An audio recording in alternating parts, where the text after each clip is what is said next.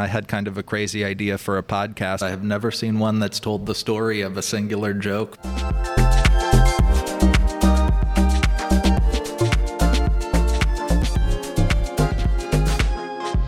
So we just finished Zach Peterson's, guest, number one comedy album, not just in the country, on Apple and the world. Great comedian and friend, incredible. We'll talk about that. But first of all, he graciously allowed me to sit in on his joke writing workshop tonight at the Keyline building, which is where we're at right after a class.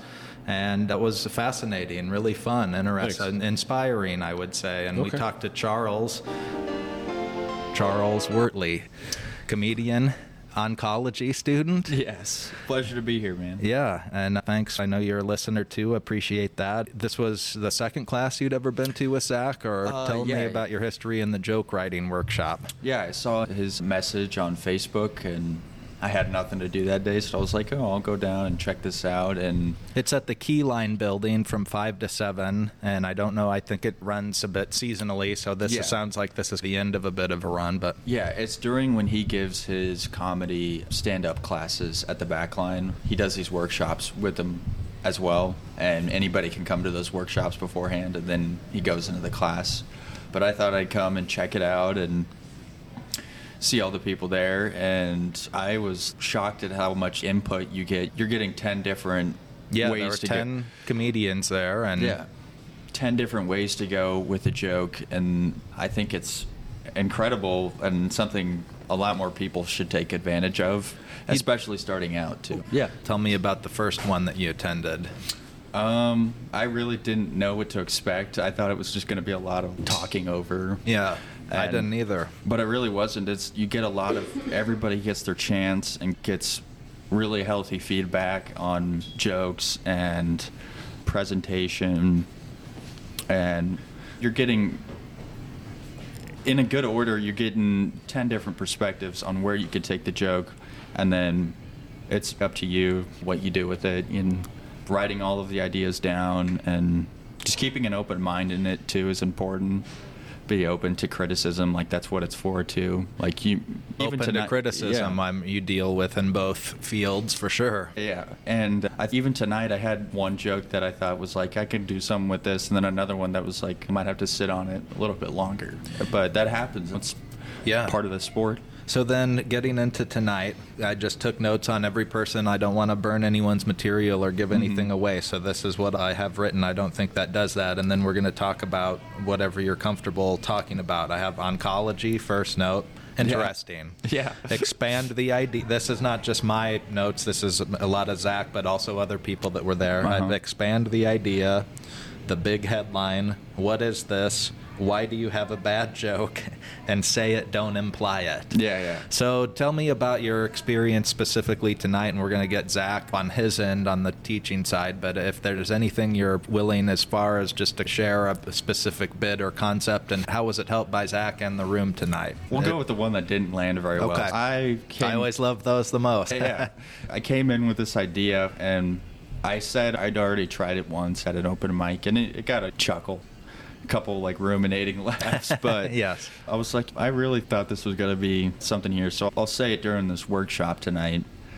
And I said the joke and it was like mostly silence in the room. So I was like, oh no. And just so people understand real quick, what they do here, if you ha- would go to these in the future, is uh, there's anyone can go and you can you basically present almost as if you're on stage. If you want to go to the front of the room, some people didn't, and you just tell your material. Some people kind of read it off a page. Some people really acted out and performed.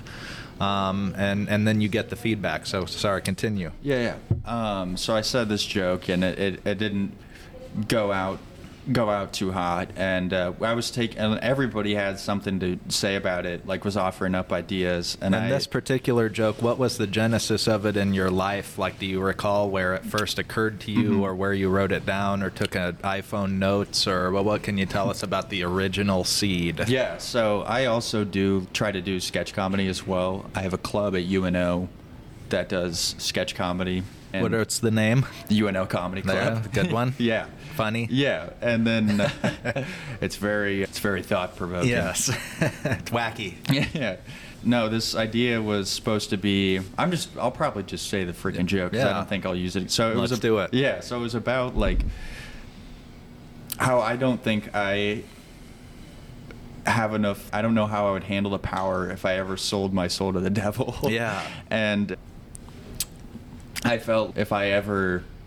And I thought this would be a funny sketch idea to like somebody just, like tries to can't like tries to sell their soul to the devil and can't do it because Right. they just mess it up or something. And I did that in real life. That's another that really resonated with me. I'm like, yeah, finally, someone.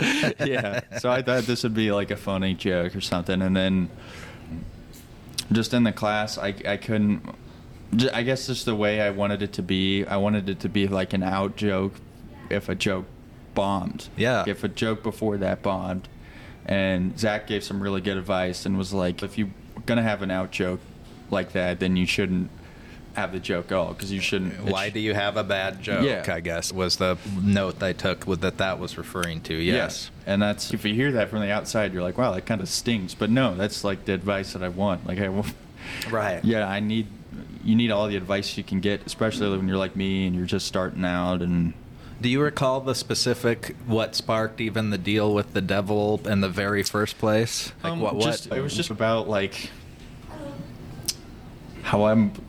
I can be aloof sometimes, like in conversations, and not really just like interrupting sometimes. And I was like, if I, it's weird how it starts. Like Yeah. it's just a thought sometimes that I have, and I just catch it at the right time, and I'm like, oh, I'll keep this and write it down. just the concept of just Yeah. the deal with the devil was Yeah. in your mind because you were thinking about. yeah, just hearing about it. I heard it on like a on the news or something. Yeah. or- And, then do it- you take it as a written down note or do you write it on your phone? What's the first thing that goes from your mind to in the material bin? I usually keep it in my phone because Yeah. sometimes I don't have a notepad or something Sure. on around me, and I'll keep it in my phone. And then before a mic or something, which is not the best practice to do, but before a mic, I'll look at the idea and be like, oh, because I'm when I'm before a mic, I'm really like. I'm in go time, so I'll write it out before, get the full thing written out where I was thinking about going with it. And then And when you first had that, you were like, "This is pretty good," right? You Yeah. had higher hopes for it. Oh, and I don't yeah. think it's bad, by the way. I'll get into my thoughts too, Mhm. but please continue. Yeah. So I thought like before I wrote it out before the I don't remember which mic it was at. I wrote it out before and was I was really excited to try it out. And I think what's important too is if you have a joke that you're shaky about before you say it, you need to be as confident as possible Yeah. Right. in yourself before you say it. And that's very important. So you're not like the crowd can tell like when you're gonna if Que- you're gonna- yeah. quelling fear. If you don't buy it, they are not going to buy it. Yeah. And so I went up and said it, and it, it got some chuckles The ruminating laughter. Yeah, the ruminating laughter and a couple sighs, sneezes and stuff. Yeah. coughs in the back, crickets. But uh, no, I was I wanted it to have a bigger laugh, and I'd been thinking about it for a while and just never said it again, and was like, oh, I'll try this out tonight at the workshop, and see if I can maybe get some other ideas for it. And I did get some that I uh, that I wrote down in my notepad. And this just happened just Mhm. now. Where can you see going with it? I got a lot of ideas for it too, and I wrote them all down. And Yeah. I'll probably, over the course of the next week or so, I'll uh, try it out at some other mics and see if Right. I can replace those with those Pro- ideas. And, Process of refinement. Yeah, and those takes and stuff, and and see which one works the best, and hopefully from there it'll be a part of a bigger set. Yeah. and you can work it in. And my thing was your initial piece deals a little bit with you're studying oncology, and Uh-huh. I don't want to give anything Yeah, yeah. else away. But I, have my note and thought to you was you're introducing a big concept, and then there's a littler path, which is funny too. But then the deal with the devil's the same thing. You're in, introducing a big spiritual or anti-spiritual, whatever Yeah. concept, and then with again a funnier. But a bit of an anticlimactic playoff. Yeah. So I think the audience is, was braced for. We were not normally getting those ideas like oncology, maybe. Yeah. So that was my take, but I think that's got the basis of some really great stuff. Mhm. And that that can be a thing too. It's like you just you can have all these premises and stuff, but introducing them in the right way, Right. and some people know what you're talking about, and can catch on is really important. And I think in, in, in any joke too, if like they, they don't know what you're talking about, like it's already like it just flopped there. The premise is the oftentimes the actual problem, or it, it's Yeah. not. It's the introduction and the kind of are they understanding it? Even I think Zach had a good note for you. On some of us don't even know what oncology really is. Yeah. We might we've heard it, we know, but do we really know? And so that can be an impediment to jumping on board the train, where you want to seem smart, or ooh, is that bad thing that grandma had went to the oncologist or something bad? It's just you've got the writing and the premise. It's just a matter of the refinement, and now you'll move forward and really see where it can go. Right? Yeah, I, and hopefully, like it, it does good. Whatever you try with, it does good, and then eventually it makes it into whatever your 20 minute set or your Yeah. 10 minute set or something like that. Because, and uh, that's like the best. That's the payoff there too. Is you get to keep it. Charles Wurtele telling the story of a joke.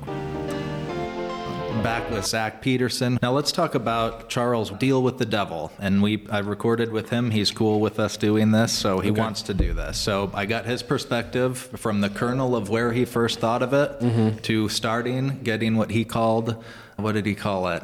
Oh, he says it on there. I'll cut it in, but uh, ruminating laughter, right? And we've all been there. We've, we've, and he was pretty jazzed about the concept, and he put it out there, and he didn't get the response he wanted. We've all been there. I've lived there for Right. decades, but he came here and he talks about how you've helped him from the teacher's perspective. You heard the joke. He, the concept of the deal with the devil. I put Mm-hmm. my two cents in on it.